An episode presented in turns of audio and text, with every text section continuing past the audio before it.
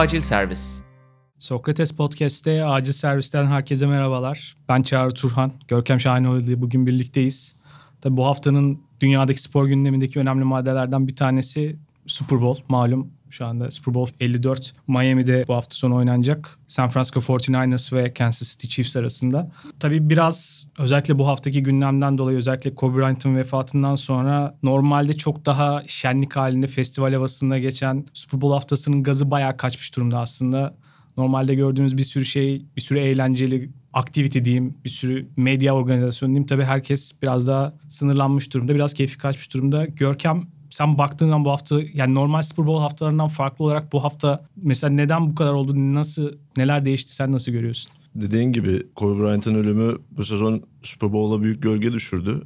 Belki de Super Bowl tarihine baktığımız zaman ilk defa bir Super Bowl'un bu kadar gölgede kaldığını görüyoruz. Ki bu Kobe Bryant'ın sporcu kimliğinin dışında insanların hayatını etki eden bir idol olarak ne kadar büyük bir insan olduğunu gösteriyor. Yani dediğin gibi çok festival havasında bir Super Bowl beklenmiyor Miami'de olmasına rağmen. Mesela benim dikkatimi çeken şeylerden yani Super Bowl haftası şöyle bir şey Amerika'da. Yani medya, spor, eğlence sektöründe neredeyse herkesin hatta o Super Bowl'da meşhur Radio Row diye bir alan vardır. Aklına gelecek her türlü medya kuruluşu oradadır bulunur. Bir sürü gerekli gereksiz ünlü bulunur. Hani anlamsız tipler, saçma sapan şeyler her türlü aklına gelecek parti olan bir haftadır ki Miami'de yapılıyor yani.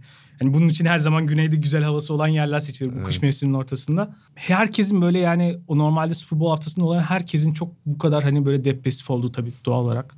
Gazın kaçtığı bir Super Bowl görüyoruz ki ilginç olan şeylerden bir tanesi bu aslında. Super Bowl'un ilk çıkan takımları yani konferans finallerinden sonra bu eşleşme çıktığında hem 49ers hem Chiefs hem işin teknik taktik yönünde hem karakterler içerideki şahıslar yönünden çok ilgi çekici bir eşleşme. Bir kere birincisi uzun süre sonra Patriots yok.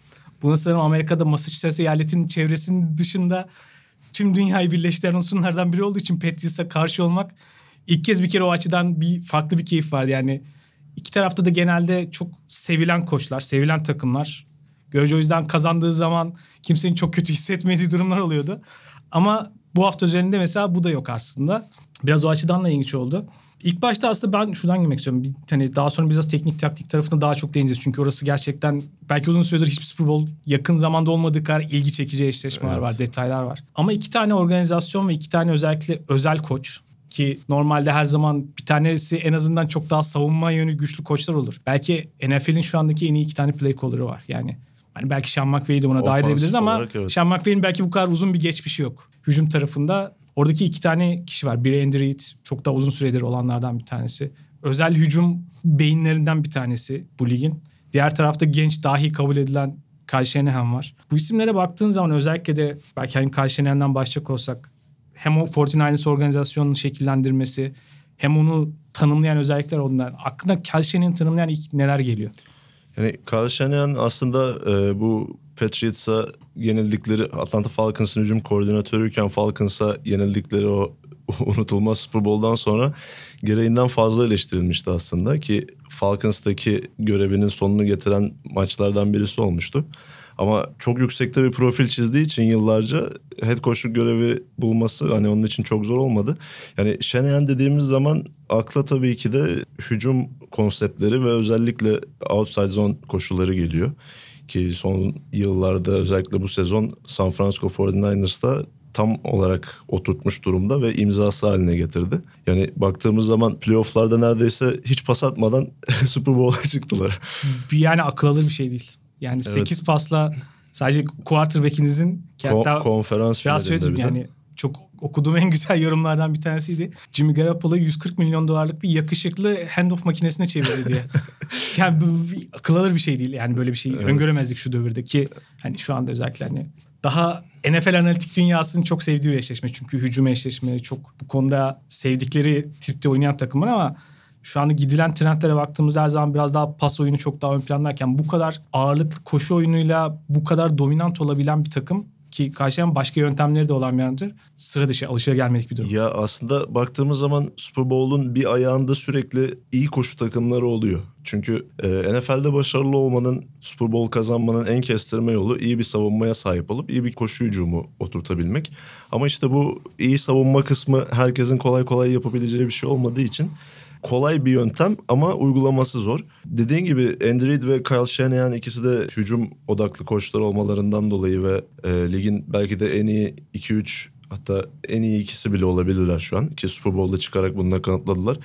İki hücum takımı gibi gözüküyor olabilir kağıt üzerinde ama aslında bu iki farklı mentalitenin karşılaşması olacak bir bakıma. San Francisco 49ers head coach'una rağmen çok müthiş bir savunma takımı ki bunu artık herkes NFL'le uzaktan yakından alakası olan bu maçı izleyecek herkes farkındadır zannediyorum. Burada biraz aslında San Francisco 49ers savunma koordinatörü Robert Salahan'ın de öne çıkabileceğini düşünebiliriz ki head coachluk teklif alması beklenen bir koordinatördü. O konuda biraz ayağı kırıklığı yaşamış olabilir. Önümüzdeki sezon için ciddi bir sınav olacak onun içinde. Ben Karşıneyen deyince yani kesinlikle hücum anlamında dahi olarak hissettirdi aşikar ki özellikle karşı tarafta olan bir takımı destekliyorsanız ki ben yakın zamanda hani iki hafta önce Packers taraftar olarak onu acıyla yaşamış ve karşılayan hücumlarına karşı nasıl kabus bir hissiyatı çaresiz nasıl çaresizliği o kadar net hissettiren bir koç bir yandan ama mesela bana daha ilginç gelen özellikleri şöyle bir şey. NFL malum benim kendi çalıştığım, gördüğüm farklı sektörler, coğrafyalar içinde nepotizm kavramının yani birinin tanıdığıyla bir yerlere gelmenin olacak en üst seviyede olduğu yer belki de. Hani evet özellikle birinin, koçluk. Özellikle de koç dünyası genelde dünyası. birinin bir akrabası hatta daha doğrusu oğul olmanız gerekir çoğu zaman. Ki Karşinen de böyle başlamış. Yani ilk olanağını, ilk fırsatı bulması da bunun payı olduğunu hiç inkar etmeye gerek yok yani. Daha sonrasında kendini farklaması. Babası Mike Shanahan NFL tarihinin en önemli koçlarından biri. Onun da kazandı Ve Super Bowl'da. iki Super Bowl kazandı. Ve antrenörlük tarzı olarak baktığımda ya demir yumruk diktatör gibi yöneten yani Belichick modeli bir yani biraz old school bir koç. Bayağı old school ama yani bayağı diktatör gibi organizasyonlarını yöneten, her şeyini isteyen, her şeyi kontrol eden. Hatta rivayetler vardı Denver Broncos'da zamanında bütün soyunma odalarını dinleme cihazları koyunup oyuncuların ne konuştuğunu dinlettirdiği rivayetleri vardır. Biraz öyle bir adam. İşte şu anda mesela siyasi olarak şu anda Amerika'daki bile en ağır Donald Trump destekçilerinden biri evet. o konuda. Şimdi bu adam bakıyorum. Oğlu Karşenian. Büyük Lil Wayne hayranı. Oğlunun adını Lil Wayne'den esinlenerek Carter koyuyor. İşte kendi dizayn ettiği biraz rapçi şapkaları giyiyor oyuncularıyla daha farklı bir ilişkisi var. Gene belki her şeyi kontrol eden aslında biraz tam mikro management koçu yapıyor aslında. Her şeyi kontrol ediyor bir yandan ama Çok oyuncularıyla sevilen bir koç. Oyuncularıyla iyi ilişkisi bulunan, onlara özgürlük veren, onların belki biraz daha hani çok kontrol etmeye çalışmayan. Yani bir yandan hani diğer uç tarafta bakacaksan sen o mesela Patriots'tir her zaman deriz. Patriots diğer tarafta başka bir kültürdür.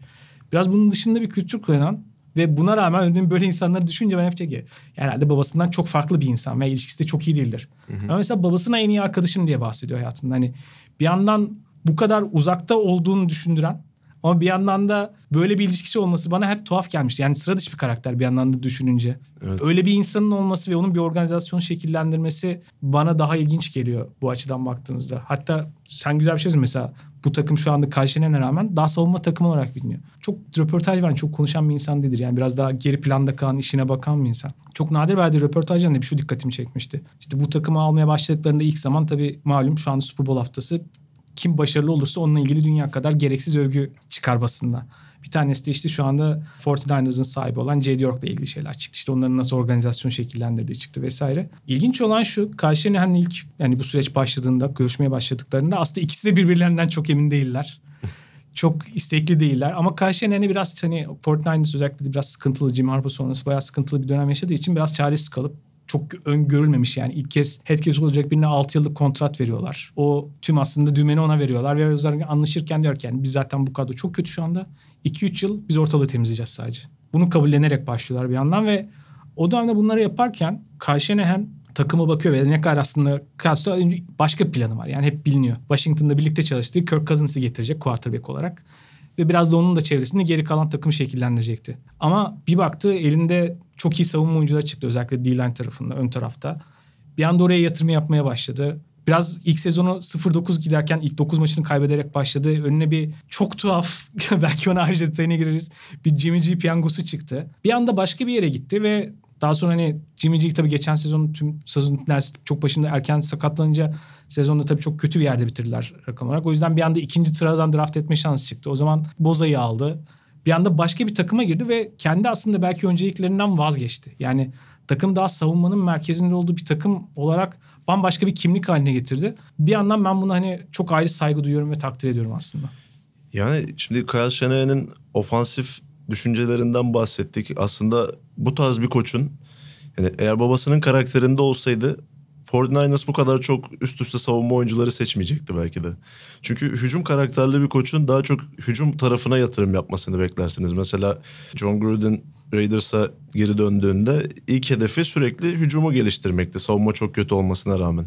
Kyle Shanahan bunu yapmadı. Tabii biraz şansı da yardım etti. Dediğin gibi Jimmy Garoppolo e, geçtiğimiz sezon diş sakatlığıyla sezonu erken kapatınca birden kendilerini ligin dibinde buldular. Ve Nick Bosa piyangosu onlara vurmuş oldu ki Arizona'da ilk sıradan Kyler Murray'i seçince e, Bosa büyük piyango oldu onlar için. Ve o da aslında puzzle'ın son parçası gibi oldu onlara adına. Elde çok dominant bir savunma olduktan sonra Shanahan'ın kendi istediği oyun sistemini oynatması aslında bir bakıma daha kolay. Falcons'ta da gördük bunu. Falcons yıllarca kötü savunma takımıyken o Super Bowl sezonunda bir nebze daha iyi savunma yapıyorlardı. İşte Vic Beasley, Grady Jarrett olsun, cornerback'te Desmond Trufant'lar, Alford'lar falan o sezon hepsi çok iyi sezon geçirmişlerdi.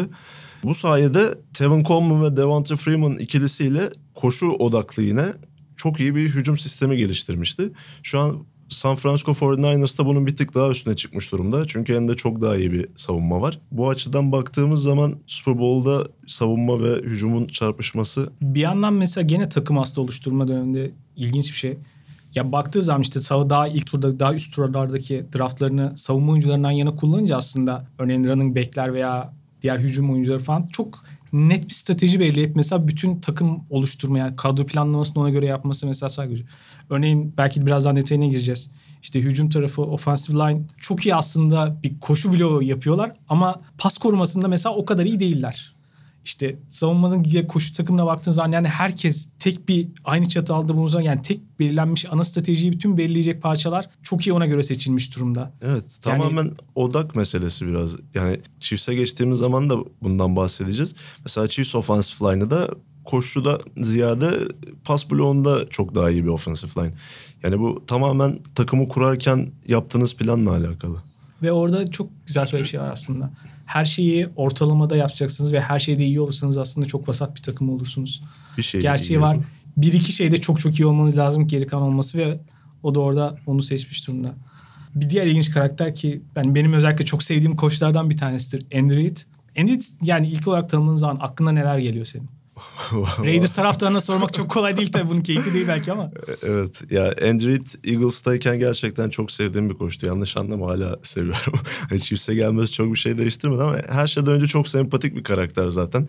Konferans finalini kazandıktan sonra bunu nasıl kutlayacaksınız sorusuna verdiği bir cheeseburger yiyip yatacağım cevabıyla gönülleri bir kez daha fethetmiş bir karakter. Baktığımız zaman 1.90 boyunda yaklaşık 120-130 kiloluk bir adamdan bahsediyoruz yani.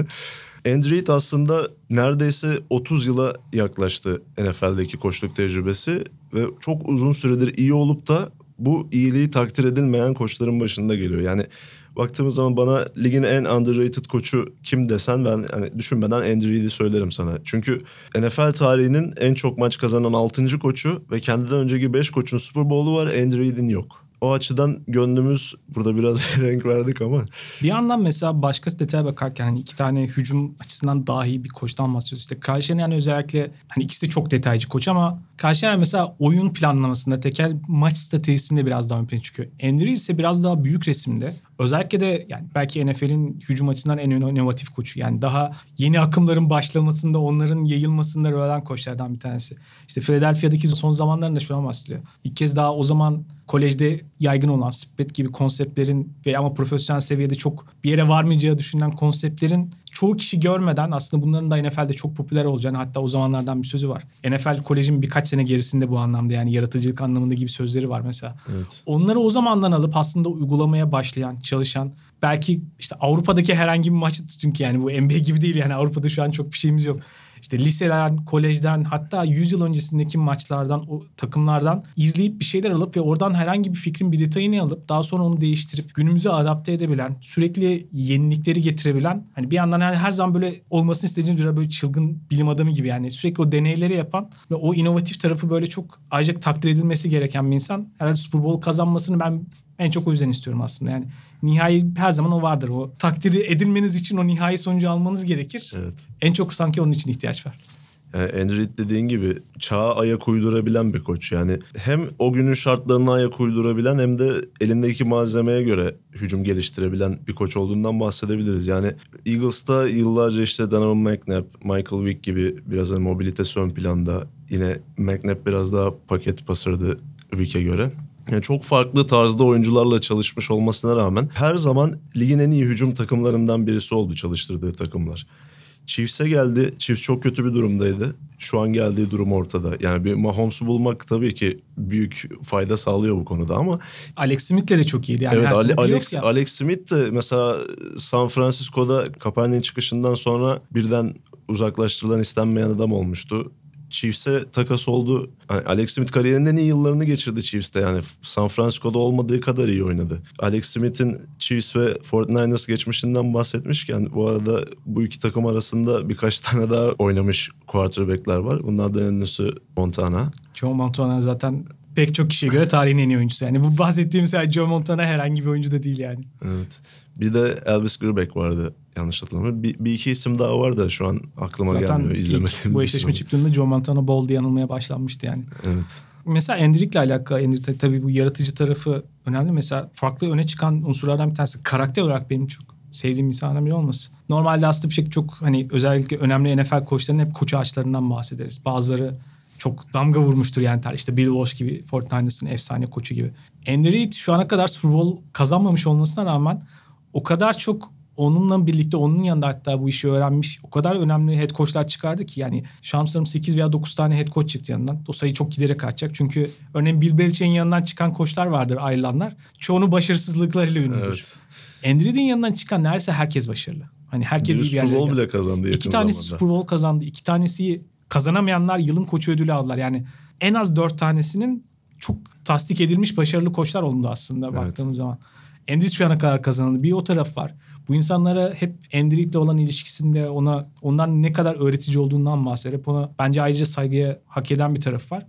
Bir de özellikle oyuncu ilişkilerinde ve farklı oyunculara fırsat tanıma konusunda ayrı bir insan. Örneğin bahsettiğin Donald McNabb, Michael Vick. Özellikle NFL'in hani şu anda biraz daha değişiyor ama yani örneğin Afrikalı Amerikalı quarterbacklere karşı oyun yargının olduğu dönemde bu iki oyuncuyu MVP seviyesinde performanslar McNabb gösterdi. da 2005'te Super Bowl'a kadar çıkmıştı yani.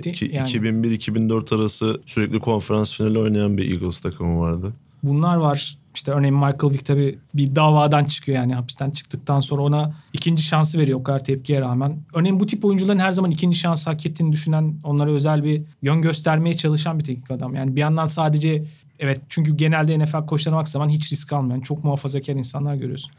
Andy bunun dışında bir karakter bir yandan da bunu da çok takdir ediyoruz. Yani çok bir, iyi. bir parantez olarak o konuda mesela Tyreek Hill'le sahip çıktılar ama Kareem Hunt bir istisna. Onun da şöyle bir hikayesi var sanırım. Kareem Hunt'ın bu şiddet olayı patlak verdiği zaman bunu bilip takıma söylemediği gerçeği ortaya çıktı. Bunun sonrasında Andrew'de fazla da bir seçenek kalmamıştı aslında ki şu an Kareem Hunt çok işlerine yarardı yani bu Super Bowl'da. Yani bunların hepsini düşünce hani hep böyle özel bir koç akıyor. Benim en güzel anekdotlardan bir tanesidir. Ben biraz da tabii Packers geçmişinden dolayı da onun kazanmasını istiyorum özellikle bu Super Bowl'da. Hani Brett Favre'la bir kere yıllarca çalışması gereken. Brett Favre'ın kariyerini inşa etmesi çok önemli bir QB rol olan bir adam. Yani QB koçuydu hatta de facto offensive coordinator'dı o takımda. Mike Holmgren'in takımında. Brett Favre o kadar başına buyruk bir oyuncu ki yani özellikle kariyerinin başında. Sürekli oyunu değiştiriyor, ondan istenileni yapmıyor. Başka sürekli doğaçlama oynuyor sahada. Yani kenarda koçu delirtecek her şeyi yapıyor. Kariyerinin sonunda da öyleydi. 3-4 Tabii. kere emekli olup geri dönmeleri falan. Hep öyle bir karakterdi. Mike Holmgren işte o takımın head coach'u Packers'ın. En sonunda yani nasıl baş edeceğini bilmiyor yani. Sürekli bir şeyler istediğimi yapmıyor. Sürekli bir şeyleri kafasına göre değiştiriyor diye. Hani en etkin olduğu çözüm ona karşı yaparken yani onun Andreid'i ne kadar çok sevdiğini biliyor. Diyor ki eğer bir daha benim söylediğimi yapmazsan oyunu değiştirirsen Andreid'i kovarım diyor. Ondan sonra tamam diyor. Biraz daha uslanıyor. O kadar da hani oyuncular onu çok seviyor yani. Çok Evet. özel bir Ya figür dediğim yani. gibi sevilmeyecek bir karakter değil. Hani biz uzaktan tanımamıza rağmen böyle düşünüyorsak bir de sürekli onunla çalışan insanları hayal bile edemiyorsun yani. çok iyi iki tane karakterin bir yandan mücadelesi. Ama bu eşleşmeyi bu kadar heyecan verici yapan şey aslında işin biraz daha teknik tarafı. Yani Exyzenos tarafında o kadar çok şey vaat ediyor, o kadar çok böyle merak edilen bir eşleşme ki ki ben isterim ki yani normalde tek maçın herhangi bir sporda eleme maçının böyle sürpriz unsuruyla beraber bilinmezlik unsuru bana hep daha çekici gelmiştir ama Ya bu ikisi böyle bir 7 maçlık seri oynasalar sanki daha iyi olabilir gibi yani. o kadar ilgi çekici bir eşleşme var. Tabii en önemli tarafı bir yandan ligin belki en iyi hücum takımlarından bir tanesi Chiefs. Ligin en iyi savunma takımlarından bir tanesi Niners oynuyor. Ve en tabii eşleşmenin tüm bir sürü aslında güzel detay var bu eşleşmenin üzerinde ama en ilgi çekici nokta o. 49ers tarafından bakacak olsak bu sezonun hani savunma tarafında bahsettiğin oranından bir bu savunmayı bu kadar özel yapan şey nedir? San Francisco 49ers'ın savunmasının özel tarafı yani herkesin tahmin edeceği şekilde defensive line'ının dominantlığı. Yani bütün sezon Foreman Rush üzerinden yürüyen bir savunmadan bahsediyoruz ki günümüz NFL'inde bu çok zor bir şey. Yani bu kadar pasa dayalı olmuşken hücumlar sürekli dört kişiyle pas baskısı oluşturabilmek çok özel bir şey.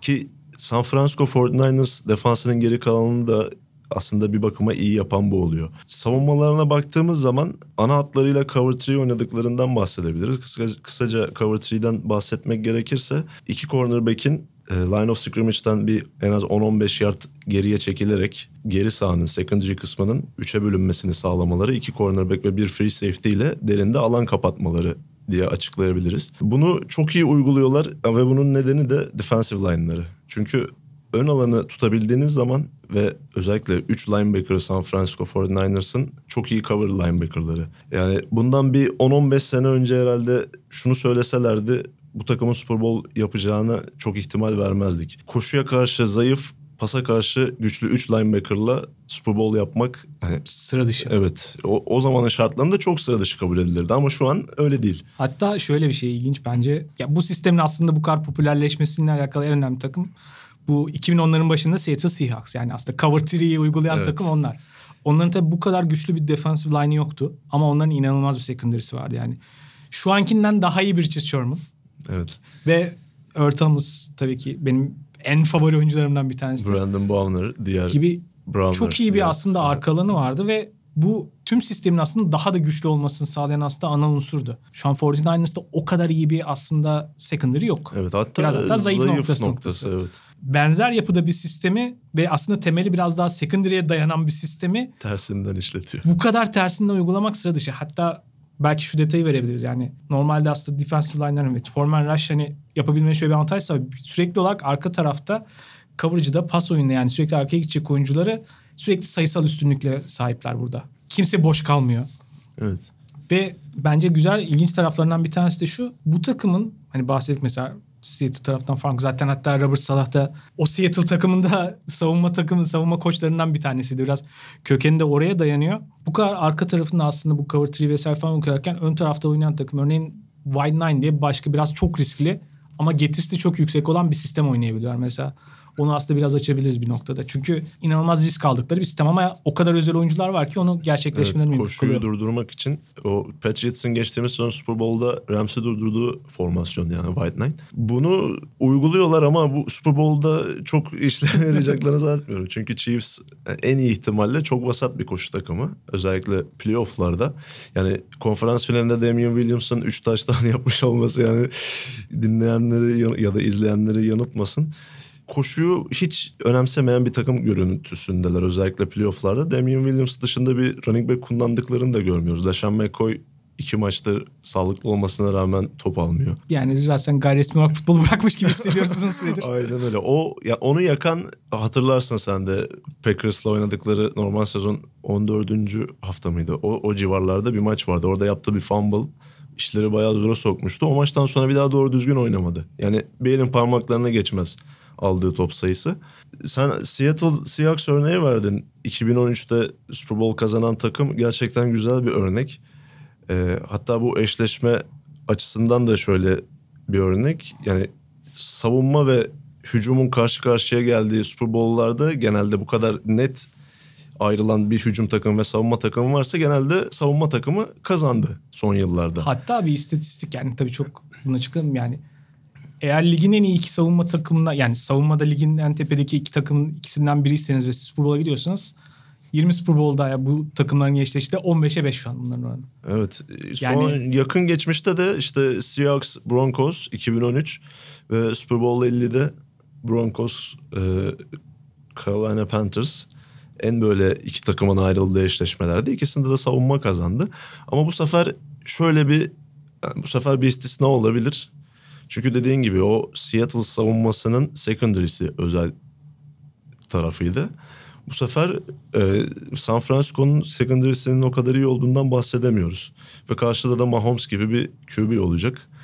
Yani bu açıdan baktığımızda yani tahmin söylemek hatta için biraz sadece aslında. Mahomes tabii onu bu kadar bu Chiefs'e özel yapamam ama hatta Chiefs bahsettin yani hiç koşma ihtiyacı duymayan sadece pas atmaya çalışan neredeyse ve sürekli ileri atan hatta tam tabir böyle sürekli tandem offside taktiğinin arkasına atan adamlar gibi sürekli öyle oynuyorlar. Yani bu çok kolay değil oynaması yapı ama bu en azından bu 49ers savunmasına karşı birinin bir ilaç olacaksa herhalde bu Chiefs hücum takımıdır yani. Evet yani sürekli derine baktıklarından, uzun oynadıklarından bahsettin. Bunu oynamak zorundalar aslında. Geçen bir tane fotoğraf gördüm. Ee, Chiefs'in dört tane receiver'ını koymuşlar.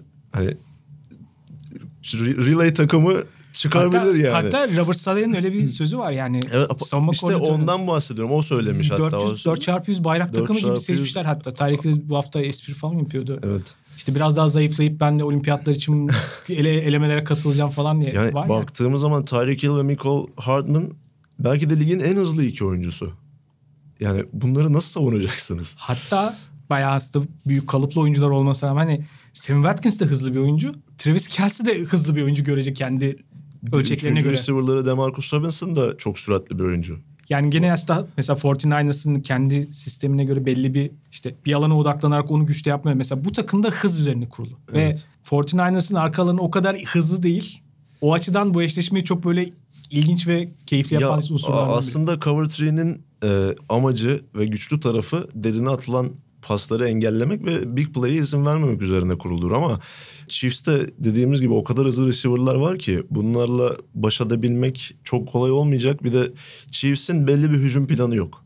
Andy Reid'in çok karmaşık bir playbook'u var ve çok fazla konsepti iç içe geçirebiliyor. Yani baktığımız zaman profesyonel pro futbolun e, bazı özelliklerini ve kolej futbolunun bazı özelliklerini alıp harmanladığı bir playbook'u var. Yani Chiefs'i izlediğimiz zaman atıyorum bir Texas Tech ya da Washington State izliyor hissine kapılabiliyoruz.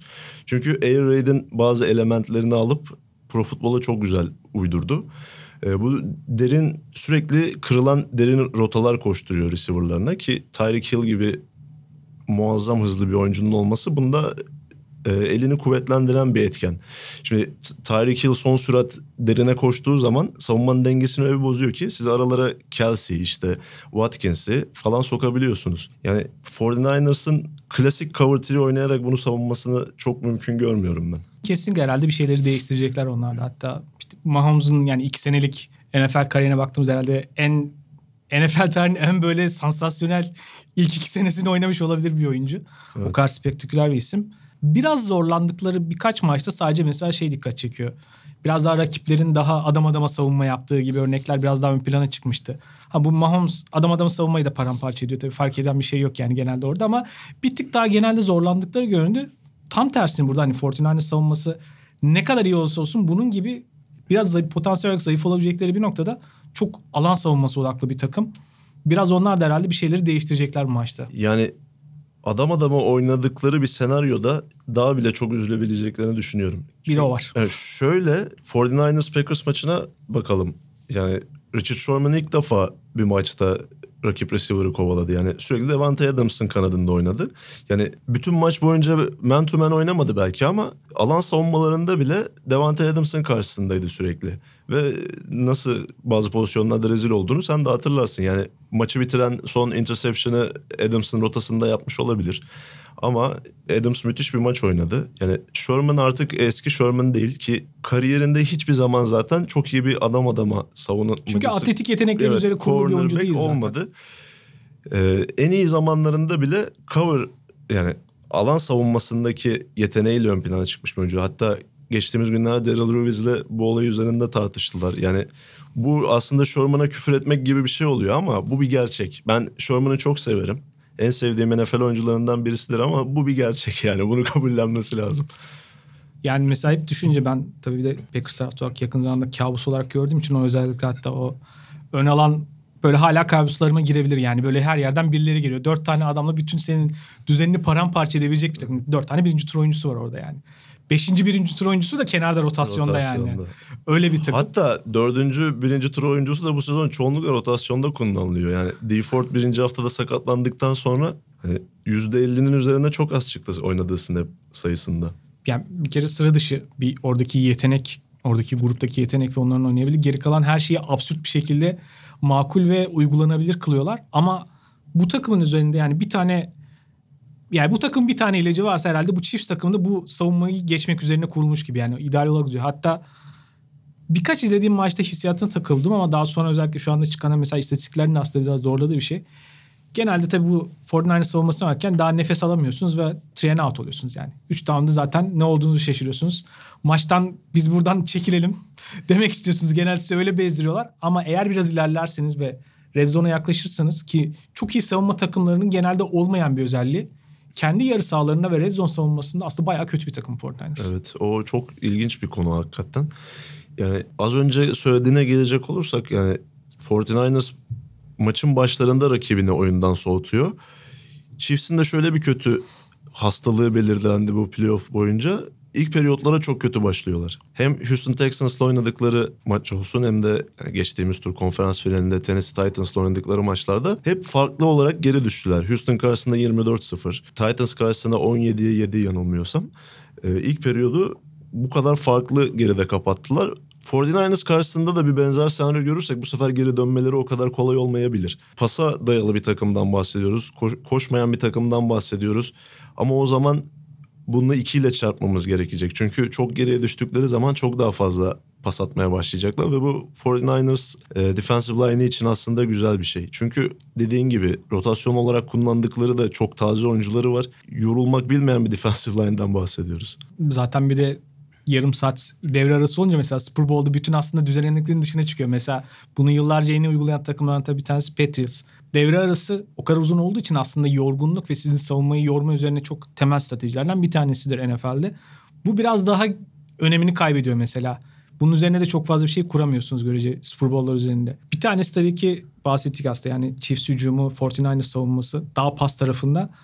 Diğer ikinci ve hatta bana göre sanki daha önemli olabilecek gibi görünen maçın ikinci satranç anı var. O da Chiefs'in savunma koordinatörü Steve Spagnuolo ile Karşılayan arasında ve daha çok 49ers'ın koşu hücumu arasında. Yani 49ers'ın koşu hücumunu nasıl sınırlayabilirsiniz? Orası çok yine belirleyici çok olacak Yani aslında konferans finalinde Chiefs çok güçlü bir koşu takımına karşı oynadı ve kimsenin beklemediği bir şekilde bunu tamamen durdurmayı başardılar.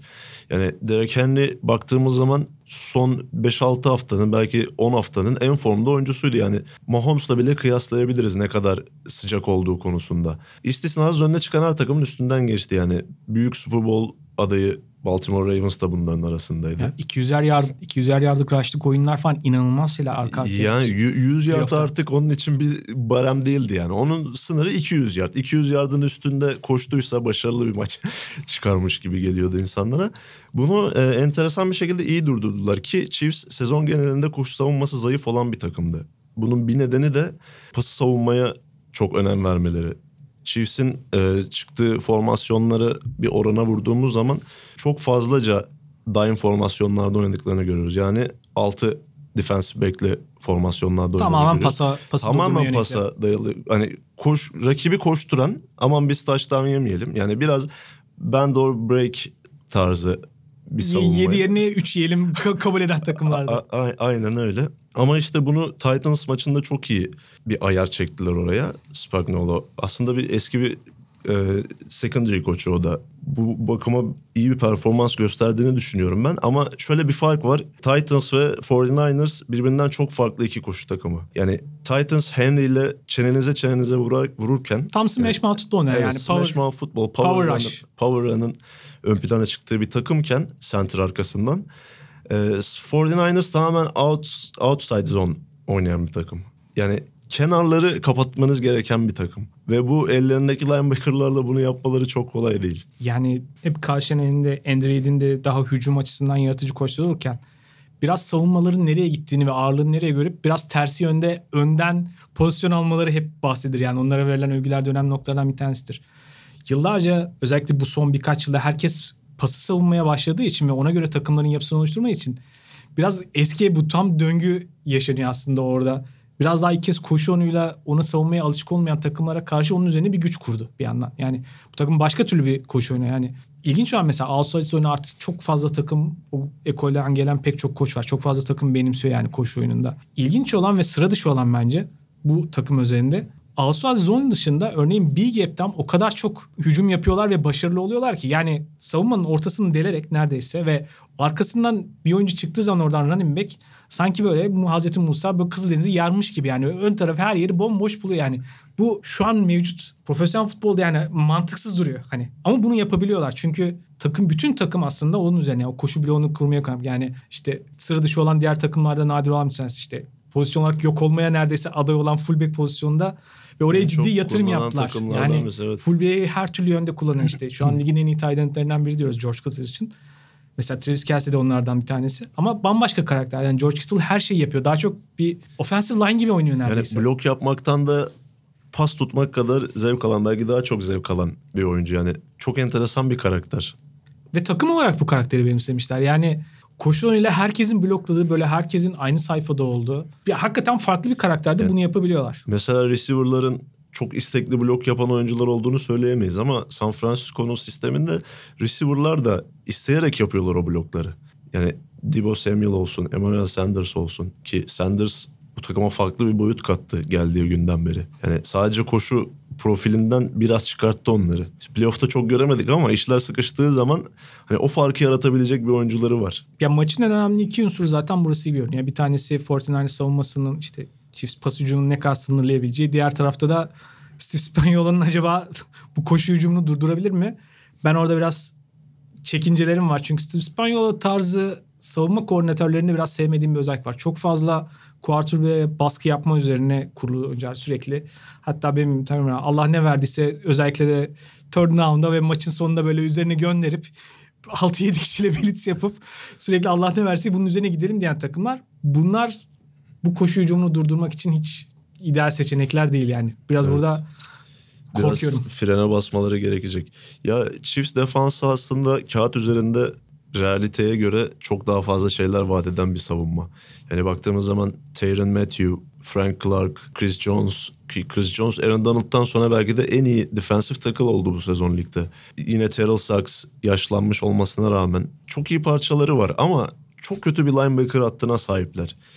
Bu kadar fazla defensive back'le oynamalarının bir nedeni de bu. Bir de benim aklıma şöyle bir şey geldi. Bu koşuyu durdurmak için Chargers'ın geçtiğimiz sezon Ravens'a karşı uyguladığı daha fazla defensive back'le sahada olup daha fazla alan kapatma taktiğine de yönelebilirler. Tabii bunu yapabilmek için çok iyi tackle yapabilen defensive back'leriniz olması lazım. O da çok fazla yok yani bu takımda Evet. hali hazırda ama Acaba Eric Berry'i tutmadıklarına üzülüyorlar mıdır? belki ama herhalde bu yani koşu hücumunu durdurmak için bir tane umudum varsa o konuda iyi bir pota- oyuncular var. Yani Honey Badger, Tyron Matthew. Evet Matthew. Her yani- şeyi yapabilen bir Evet. defensive back. Hani, Honey Badger dedin. Hatta kendisi bir açıklama yapmış geçenlerde ben sonradan gördüm.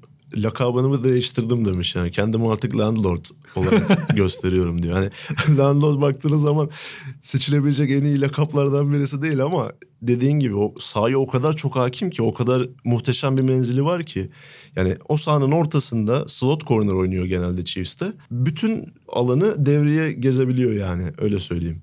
ki şu anda aslında draftlarda biraz daha potansiyel daha ön plana çıkan oyuncu profiline de yani biraz her şeyi yapabilen hibrit Evet hibrit defensive back profiline de çok uyuyor ve bu maçı belki kurtaracak oyunculardan biri olacak. Kesinlikle Chiefs savunmasının kilit oyuncularından birisi. Yani bir X faktörden bahsetmemiz gerekirse Matthew birinci sıradadır. ikinci sırada Chris Jones'u sayabilirim yani.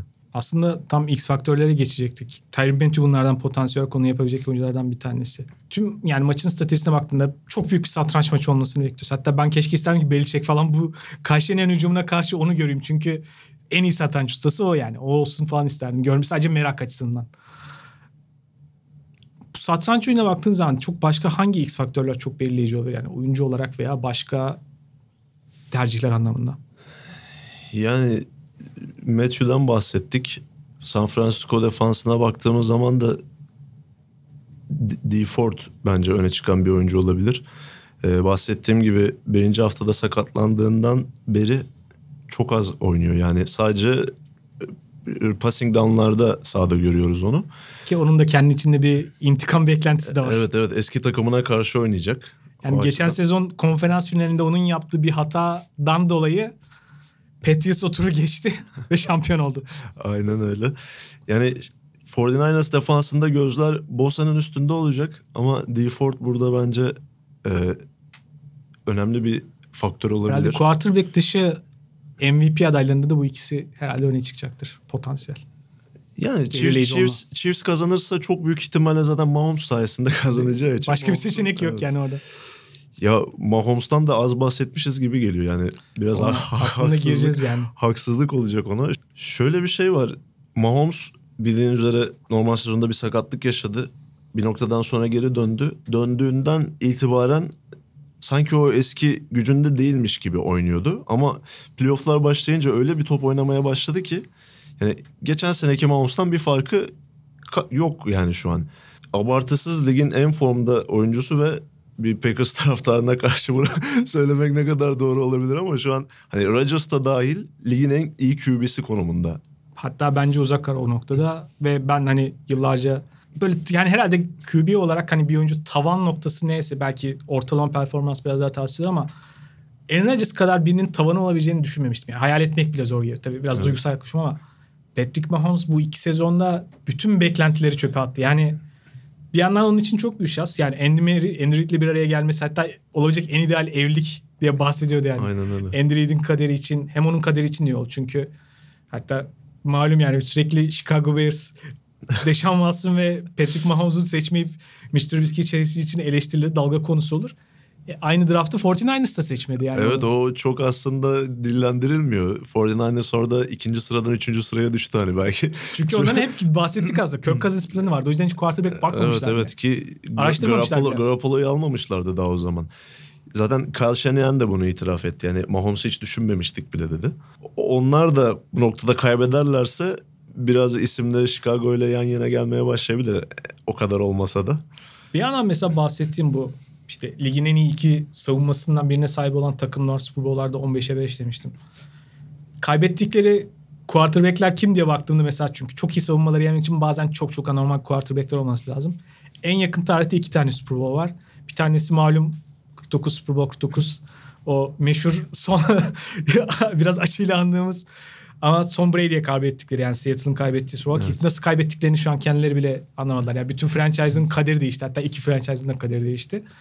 Ondan önce de aslında Green Bay Packers'la Pittsburgh Steelers arasında yani Aaron Rodgers'ın kazandı. Aaron Rodgers muazzam maç oynamıştı Evet, o gün. Yani. 2010. 2010'da, 2010 sezonun sonunda. Yani çok çok iyi quarterback'ler ancak böyle savunmaları geçebiliyor ve örneğin ben hani iki takım dengesine baktığımda hala çok az da olsa mesela bahis şirketlerine göre şu an mesela Kansas City favori. İşte bahislerin önemli kısmı onlara yapılmış. Yani biraz onların tabii çok sadık bir özel bir taraftar var. Biraz onun da etkisiyle muhtemelen ve çok uzun süredir başarılı olmayan bir franchise oldukları için yani 50 yıl, yıl sonra ilk kez Super Bowl görüyorlar. Evet 1970 son Super Bowl. Yani o zamandan beri ilk kez aslında Super Bowl'a giden bir kulüp. Bir yandan onun etkisi var. Aslında mesela takımların dengesine mesela baktığımızda böyle olması gerekiyor ama insanların ve farklı işte otoritelerin yorumlarına baktığında niye Chiefs kazanır dendiğinde akla gelen ve hatta belki önerebilecekleri tek bir şey var yani. Mahomes. Patrick Mahomes evet. O çok büyük bir faktör gerçekten. Aaron Rodgers çok iyi bir hani çıtayı çok farklı noktalara taşıdı ama Aaron Rodgers'ın şöyle bir şanssızlığı oldu. Çok az başarı elde edebildi. Yani Mahomes şu an ligdeki 3. yılını geçiriyor ve Super Bowl'da. Ki bu e, çok eminim son Super Bowl'da da olmayacak eğer hani büyük Yani bir ilk sezonda zaten oynamadı. Evet. Sadece son maçıydı onu saymayalım. Yani Asıl ikinci gerçek, sezonu diyebiliriz. Gerçek anlamdaki ilk sezonda inanılmaz bir MVP sezonu geçirdi. Şu an hani ortadaki sakatlığı bırakmasak muhtemelen gene Ki belki MVP olabilirdi. Geçtiğimiz sezonda saçma sapan bir kural yüzünden elendiler. Uzatma Yani- kuralı yüzünden. Yani gene playofflarda bir kere bu kadar genç bir yani çünkü genç oyuncular özellikle hani quarterback'lere baktığımız zaman biraz olgunlaşması, biraz tecrübe edinmesi gerekir yani oyuncular. Yani ilk playoff deneyimleri, ilk yılları biraz daha sıkıntılı olur, çalkantılı olur. Patrick Mahomes da böyle bir şey de görmüyoruz. Hatta hep oyuncu olarak benzetir ve bir şanstır. İşte Brett Favre çok benzetir biraz. Doğaçlama oynaması, sıra dışı yeteneği, kol kuvveti o vesaire. gunslingerlığı falan ama normal bir gunslinger'dan farkı hep adrese gidiyor pasları. Yani yani mental hata da yapmıyor. Evet. Yani çok az hata yapan. Mesela bu 49ers savunmasını nasıl yenebilirsin diye baktığımda hep böyle biraz daha bahsettiğim zaman biraz aslında doğrudan bir oyuncu boş olmadan değil de daha açığa çıkmadan, boş olmadan onu öngörü pasları var. Anticipation pass dediğimiz. Evet. En üst seviyede aslında onları atmasını beklersiniz. Onları o kadar rahat öngörebiliyor ve atabiliyor ki ve işte topu elinden çıkarma hızı inanılmaz. Herhangi bir şekilde zaten kol kuvveti inanılmaz.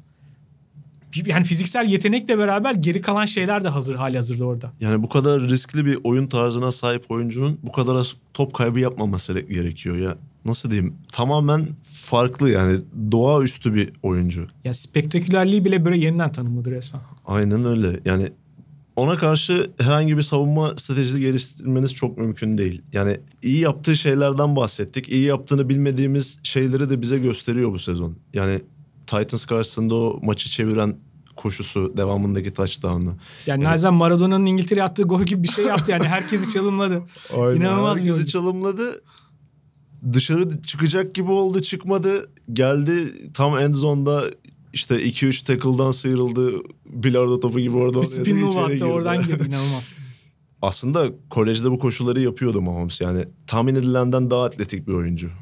Onu yeni yeni göstermeye başladı. Yani bütün numaralarımı bir, bir sezonda göstermeyeyim demiş olabilir. Mahomes tarafından gelince diğer tarafta aslında QB biraz tabii son maçta sadece hiçbir şey yapmasına pek gerek kalmadığı için göz ardı edilen kısım Jimmy Garoppolo. Hani Jimmy Garoppolo şöyle söylemek lazım. Bill Belichick'in sanırım gerçekten bir şekilde yolları ayırdığı için böyle depresyona girdiğini düşündüğüm bir isim.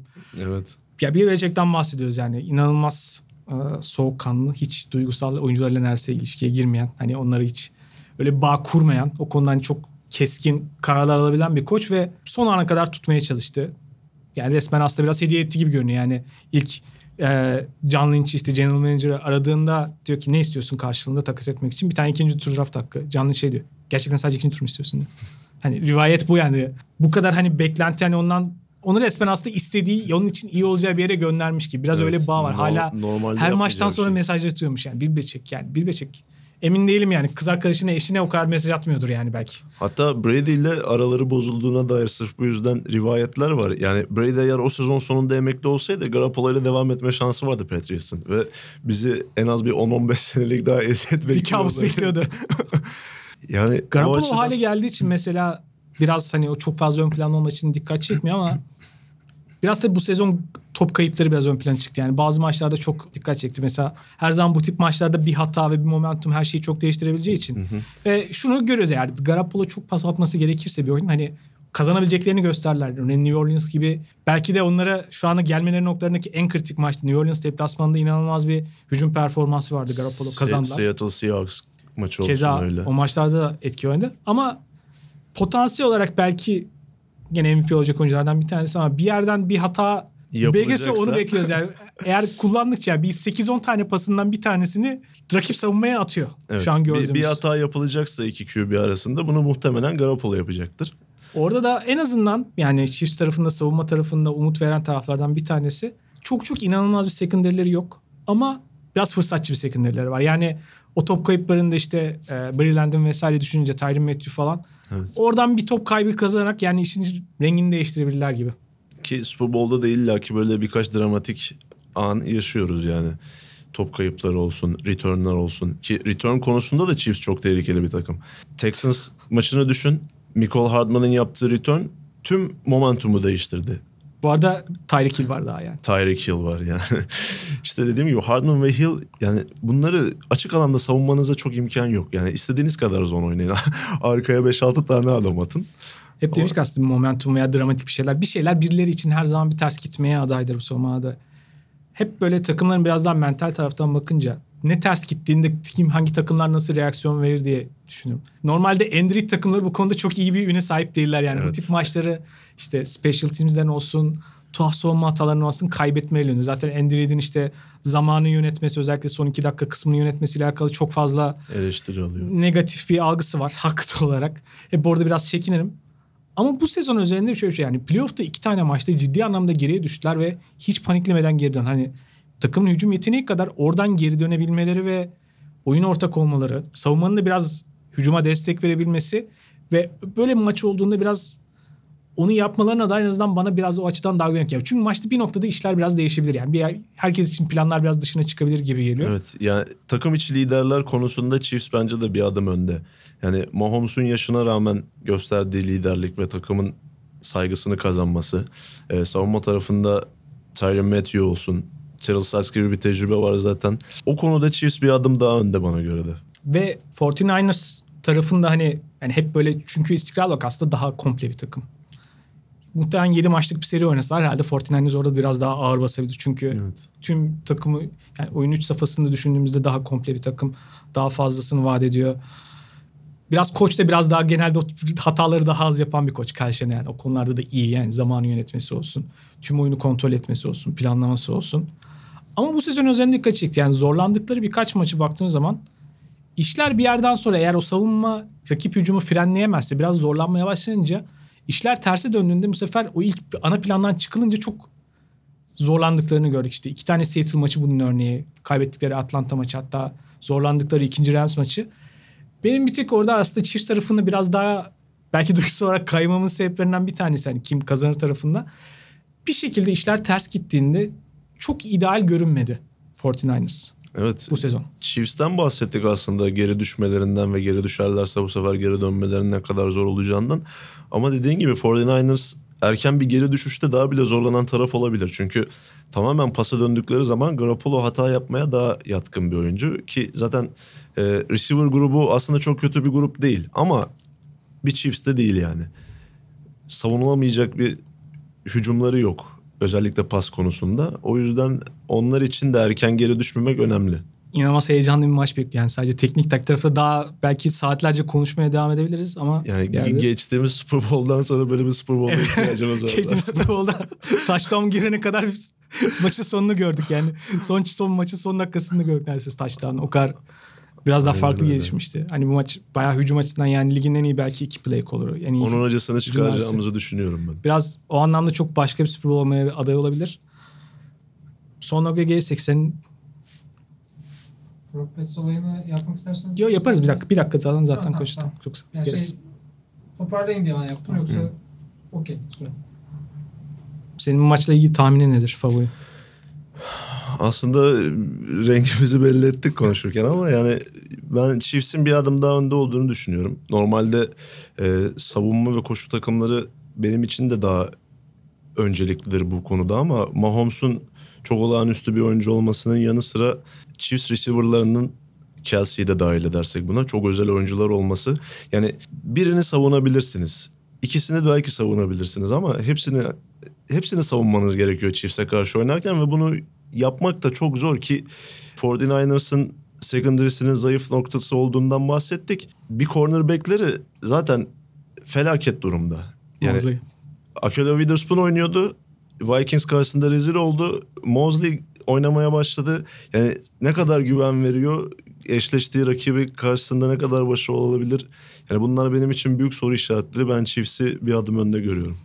Benim de kalbim Chiefs diyor ama yani aklım ve geçmişteki Travmalar. şeyleri düşününce tabii bir karşılayan tabii e, ya bir kere hani Endris biraz daha bazen biraz kış olacak ama Endris biraz daha yaşını almış bir yani. O kazansı daha mutlu olur gibi. Karşılayanın biraz daha zamanı var. Ama sen şey diyorsun. Reid illaki bir kritik anda çok edecek. Onu beklemiyor değilim ama daha da ziyade şöyle yani 49ers'ın o defensive line inanılmaz. Yani kabus gibi benim hala kabuslarıma giriyor. Daha da girmeye devam edecektir. Evet. Çünkü her zaman bu tip maçlarda genelde bir de hani işte en yakın zamanda hatırladığım işte Von Miller ve Denver Broncos'un Carolina'nın paramparça ettiği işte o takım gelir. Genelde bir şekilde o hücumu bozmak için bir iki parça yeterlidir. Bir iki en ufak bir delikten bütün her şeyiniz darmadağın olabilir. Ve genelde o yüzden de savunma takımları, savunmasıyla ön plana çıkanlar, çok iyi D-line olan takımlar genelde Super kazanıyor. Biraz ön plana çıkıyor. Hep orada şey aklıma yani Mike Tyson söyledi gibi yani herkesin o iki yumruğu yiyene kadar planı vardır. 49ers Ondan savunması da yani çok iyi planlarınız olabilir ama o yumruğu yiyorsunuz ve tekrar ayağa kalkmanız çok çok zor. Biraz aklım orası diyor çünkü daha komple bir takım. Ama kalbim biraz daha çift tarafında. Hani bence bir yandan yani çok sürpriz bir MVP falan da çıkabilir tabii 49ers kazandığı zaman. Yani Evet. sadece George Kittle değil yani hiç ismi olmayan bir running back'in kazandığını da görebiliriz yani. Parantez içinde Raheem Mostert. Yani eğer uzun böyle yüksek düşük ihtimalle ama iyi para kazandıracak bahisler oynamayı düşünenler belki oraya girebilir. evet. Bu arada bahis demişken Bu özel bahislerde bir favorin var mı? Bir sürü ilginç. Ya hepsini göremedim ama Joe Montana'nın kaç kere yani bir klibinin ya da fotoğrafının gösterilip gösterilmeyeceği Gözü kapalı oynayan. evet. Bir de Fox yayınlıyor. Bütün klişeleri Fox yer yaparlar. gene. Yani bu muhtemelen tutacak bir bahis. Eğer bu tarz böyle e, değişik zevkler arayan varsa bunu tercih edebilir. Ben yıllardır özellikle hani oynarken bahis yaparken hep böyle milli marşı genelde bir tabii süresini ölçüyorlar. Orada genelde herkes biraz daha şov yapmaya meraklı olduğu için o sanatçılar uzattıkça uzatıyorlar. Mesela burada da işte Demi Lovato muhtemelen o süre iki dakika verilenmiştir. Muhtemelen onu aşacak çünkü. Öyle bir şov ortamı ama Evet. özellikle devre arası bahisleriyle alakalı bayağı eğlenceli şeyler var. Yani Jennifer Lopez'in dekolteleriyle ilgili onlarca bahis var. Onlardan muhtemelen bir tanesinin çıkma olasılığı çok yüksek. Ben Evet. bir onu söylüyorum. Bir de en Ah. favori bahsim her zaman ve şu an kadar iyi tuttum. Nihayet olarak en sonunda e, koçların kafalarını yani kazanan koçun kafasından aşağı dökecekleri Gatorade'in renginin ne olacaktı. Ben orada favorim turuncu. Evet o klasik bir bahis. Ya turuncu çok şey ya klasik geldi. Ben mavi falan olabilir diye düşünüyorum. Bunu da konuşmaya sonsuza kadar devam edebiliriz. Ama bir yerde de bitirmemiz lazım. Görkem Şahane ağzına sağlık çok teşekkürler. Ben teşekkür ediyorum. Super Bowl 54 umarız bizim de beklediğimiz kadar keyifli geçer. Umarım sizler de keyif alırsınız. Acil servisten hoşçakalın. Hoşçakalın.